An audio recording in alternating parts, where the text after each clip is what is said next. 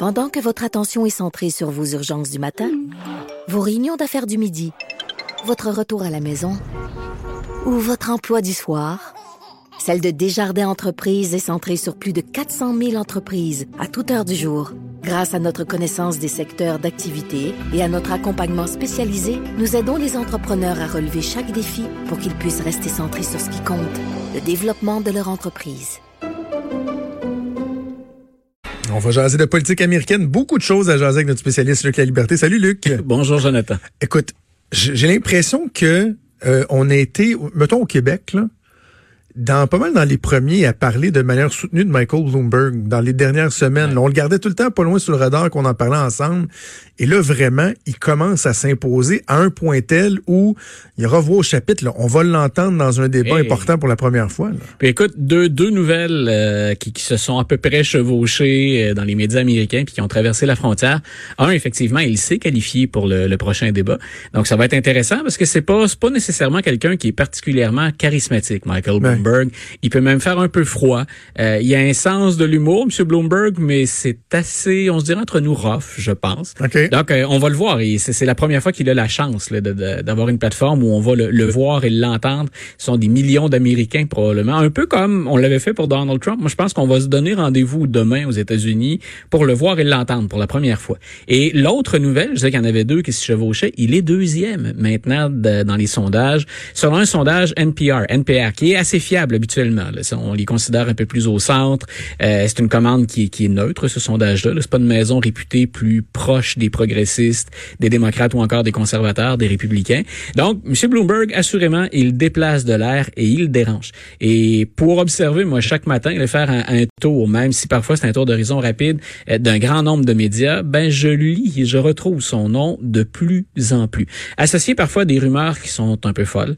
Euh, on ne sait pas d'ailleurs toujours d'où viennent ces, ces, ces fameuses rumeurs-là, parce que ben, parce que les républicains ont intérêt à lui nuire également, à M. Bloomberg. Mm-hmm. euh, je pense que M. Trump, ça ne lui plaît pas beaucoup de voir arriver Michael Bloomberg dans le décor, puis d'avoir éventuellement à l'affronter. Donc, c'est intéressant. Il, il, déplace de l'air. On savait déjà qu'il qu qu'il est, qu'il est fortuné, qu'il a investi énormément dans sa campagne, qu'il a fait beaucoup, beaucoup, beaucoup de publicité. Ben là, il y a des résultats et c'est devenu un joueur à considérer. En même temps, je suis un peu, euh, je suis un peu irrité. On, on, en discutait hier euh, à la joute. Je, je commence à être un peu irrité par euh, par exemple, des propos comme Bernie Sanders, là, qui dit on peut pas euh, s'acheter une candidature, c'est un, un, un, vote, une voix. Oui, vrai que Michael Bloomberg a beaucoup d'argent, mais le paquet a des moyens qui sont infinis. Mais ultimement, c'est une personne, un vote pareil, à moins qu'on laisse présager qu'il va aller payer le monde pour voter pour lui. Mais les règles de financement sont lousses aux États-Unis. Il en profite, puis il est un candidat comme un, comme un autre en sens. Et, et Bernie devra éventuellement, quand je dis devra faire attention, ça, ça dépend toujours jusqu'à quel point il a envie de jouer en équipe. il l'a déjà dit, euh, d'ailleurs il l'a dit en, en, débat télévisé, euh, si je ne suis pas le candidat, je vais me rallier. Euh, frapper Michael Bloomberg à répétition, il y aura peut-être un prix à payer aussi du côté des démocrates ce sera, ça va être normal demain que euh, ce soit qu'on se livre. À, ça va être la fête de Michael Bloomberg demain, comme il est là pour la première fois. On va sûrement le bombarder de questions et ces questions-là sont légitimes. Il faut toujours, quand on se bat entre nous au sein du Parti démocrate, penser à, à l'après. Et mine de rien, il approche cet après-là. Le, ah mois de mars va être particulièrement important, peut-être même déterminant pour beaucoup d'entre eux. Euh, comment on va se rallier ensuite à Sanders, à Bloomberg ou à peu importe qui euh, obtiendra l'investiture et pour Bernie, ben, ça doit être terriblement difficile parce que lui qui euh, obtient des, des, généreusement des fonds de campagne à coût de petites donations, lui qui lutte toujours contre le fameux 1% pour protéger ou défendre le 99%, mm-hmm. c'est certain que Michael Bloomberg, à ses yeux, c'est le 1% du 1%. Un méchant 1%. À 56 ah milliards de dollars. Euh, en même temps, il y a beaucoup de démocrates, et ça, dans les sondages, on le retrouve. C'est pas qu'un coup de sonde qui, qui allait dans cette direction-là pour les gens qui veulent et qui souhaitent une victoire démocrate, la seule qualité importante du prochain candidat ou de la candidate, c'est puis-je battre Donald Trump? Et Michael Bloomberg, je pense, assurément peut dire haut et fort, je peux vaincre Donald OK, bon, justement. J'aime ça faire des fois des parallèles avec la politique québécoise parce que je pense que pour les gens, ça leur permet des fois de euh, un peu mieux, euh, tu sais, euh, contextualiser la, la chose, là est-ce que Michael Bloomberg a pas certains avantages que François Legault avait? C'est-à-dire, François Legault est un ancien souverainiste.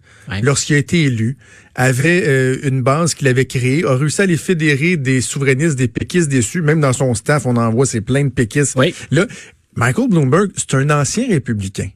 Et ce sont pas tous les républicains qui sont satisfaits de Donald Trump. Est-ce qu'il n'y a pas cet avantage-là d'avoir la possibilité, en tout cas, de fédérer un, un, bon nombre de républicains de par son passé républicain pour euh, l'appuyer en tant que démocrate? Il va aller chercher la, la, la poignée d'indécis qui reste à séduire. Du moins, moi, c'est le calcul que je fais. Si Joe Biden... est tellement importante, cette poignée-là. Ben on a parlé ensemble, on a l'impression que tout le monde est déjà campé ben sur voilà. cette position. Et, et, si Joe Biden ne décevait pas autant, et M. Biden, le samedi, dans, dans le prochain débat demain, mais samedi, pour lui, le, sa campagne commence à dire ça passe ou ça casse. Euh, il peut pas se permettre une autre contre-performance. Il va pas battre Bernie Sanders au Nevada, euh, mais il doit pas terminer quatrième ou cinquième, comme ça a été le cas, par exemple, au New Hampshire.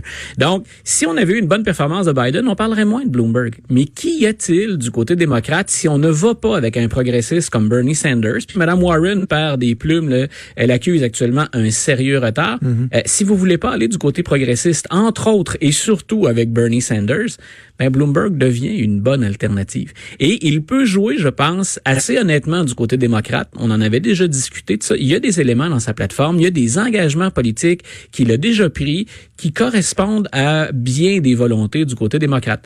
Par exemple, il a investi parce que euh, on a même parlé déjà d'une colistière pour lui. Il faut pas mettre la charrue avant les feux. Euh, mais on a parlé de Stacey Abrams, mm-hmm. qui est euh, une candidate défaite qui représente au niveau de l'État, qui est une représentante en Georgie, mais qui a perdu au poste de gouverneur à la dernière élection, mais par bien peu, dans une élection très controversée.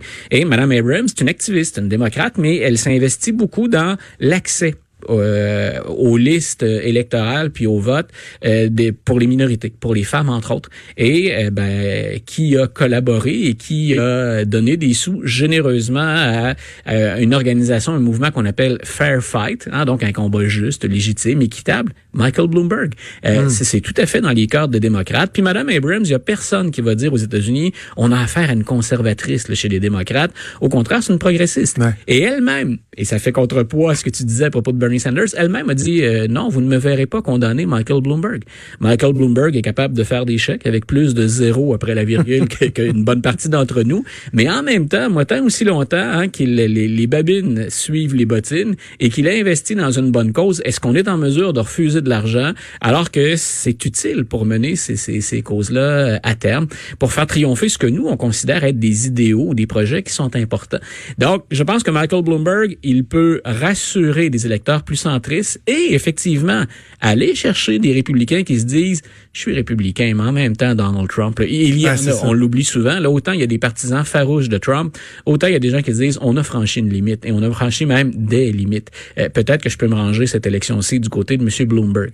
Moi ce que j'ai ce que j'ai hâte de voir si jamais Bloomberg confirme c'est-à-dire qu'il augmente sa part dans les sondages ses appuis qu'il rejoint ou même dépasse Bernie Sanders on va faire quoi avec les, les, les, les partisans très progressistes dont les démocrates ont besoin et qui vont avoir l'impression pour une deuxième fois, après Hillary Clinton en 2016, de s'être fait jeter dans les, dans les pattes un candidat qui est le préféré des instances du parti, de l'establishment, alors que nous, on voulait Bernie. Euh, est-ce que ces gens-là vont pour une deuxième fois, dans certains cas, rester à la maison, se désengager ou vont-ils se dire, on n'a pas ce qu'on veut, mais c'est ben, toujours vont-ils préférer laisser la voie libre à, Voilà, ben ça, ça, va revenir très très souvent sur cette question-là. L'investiture, elle n'est pas encore donnée du côté démocrate. La campagne présidentielle, ça va vraiment commencer au mois d'août, au mois de septembre, mais cette question-là, on va la réentendre constamment. Vous voulez qui et vous voulez quoi de cette personne-là? OK. Prochaine étape des primaires, c'est le Nevada. Ensuite, ce sera la Caroline du Sud. Caroline Sud. Mais là, au Nevada, il y a des bénévoles qui sont inquiets. Dis-moi qu'on n'a pas peur à une débat comme celle de l'Iowa. Écoute, je lisais ça hier et je, je, je, suis ni démocrate ni républicain, surtout pas américain. Euh, je m'arrachais les cheveux en me disant ça, ça se peut presque pas. Euh, c'est le site Politico, qui est habituellement un site assez fiable, un peu plus progressiste là, dans sa couverture, mais c'est un site qui est fiable habituellement. Et là, on a dit, on a rencontré euh, et ils se sont exprimés sous le couvert d'anonymat, plus qu'un seul bénévole, plusieurs bénévoles qui ont dit, écoutez, la façon de procéder au Nevada, d'ailleurs, on se rappellera peut-être que ce qui avait posé des problèmes en Iowa, c'était l'introduction ou l'apport de technologie. C'était une nouvelle mm-hmm. application et ça a été un échec monumental dont, dont on ne s'est pas remis encore au plan de la, de la réputation, puis des blagues qu'on peut faire contre les démocrates. Et là, on a dit, ben, le même phénomène est en train de se reproduire. C'est pas une application, mais on demande à des bénévoles qui, semble-t-il, euh, ont raté euh, leur répétition générale de samedi dernier. On leur demande de remplir des formulaires disponibles sur Google. Donc, Google propose toutes sortes d'applications, de formulaires en ligne. Donc, on a dit, pour simplifier la chose, ces gens-là vont utiliser des formulaires Google et ensuite, ben, tout ça va être disponible sur un iPad qu'on va mettre à leur disposition et les résultats vont être enregistrés sur les iPads. Euh, je suis quelqu'un d'assez familier avec la technologie. Mhm. Je m'amuse beaucoup avec ça en enseignement. Je voudrais surtout pas revenir en arrière.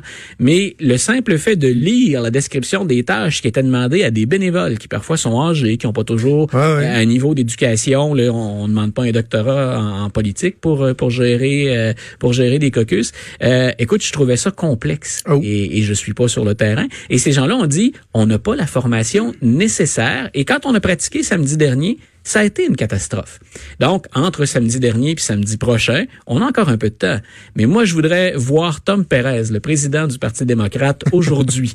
Donc, moi, j'aimerais ça le voir. C'est un peu nerveux? Euh, ben, je pense que oui. Les genoux qui claquent. Euh, oui, pas mal. Je parle les fesses serrées, je dirais. Donc, c'est M. Perez qui doit bien sûr avoir du personnel sur le terrain s'il n'est pas déjà rendu, lui, au Nevada, pour dire, écoutez, euh, on va pas revivre cette farce-là.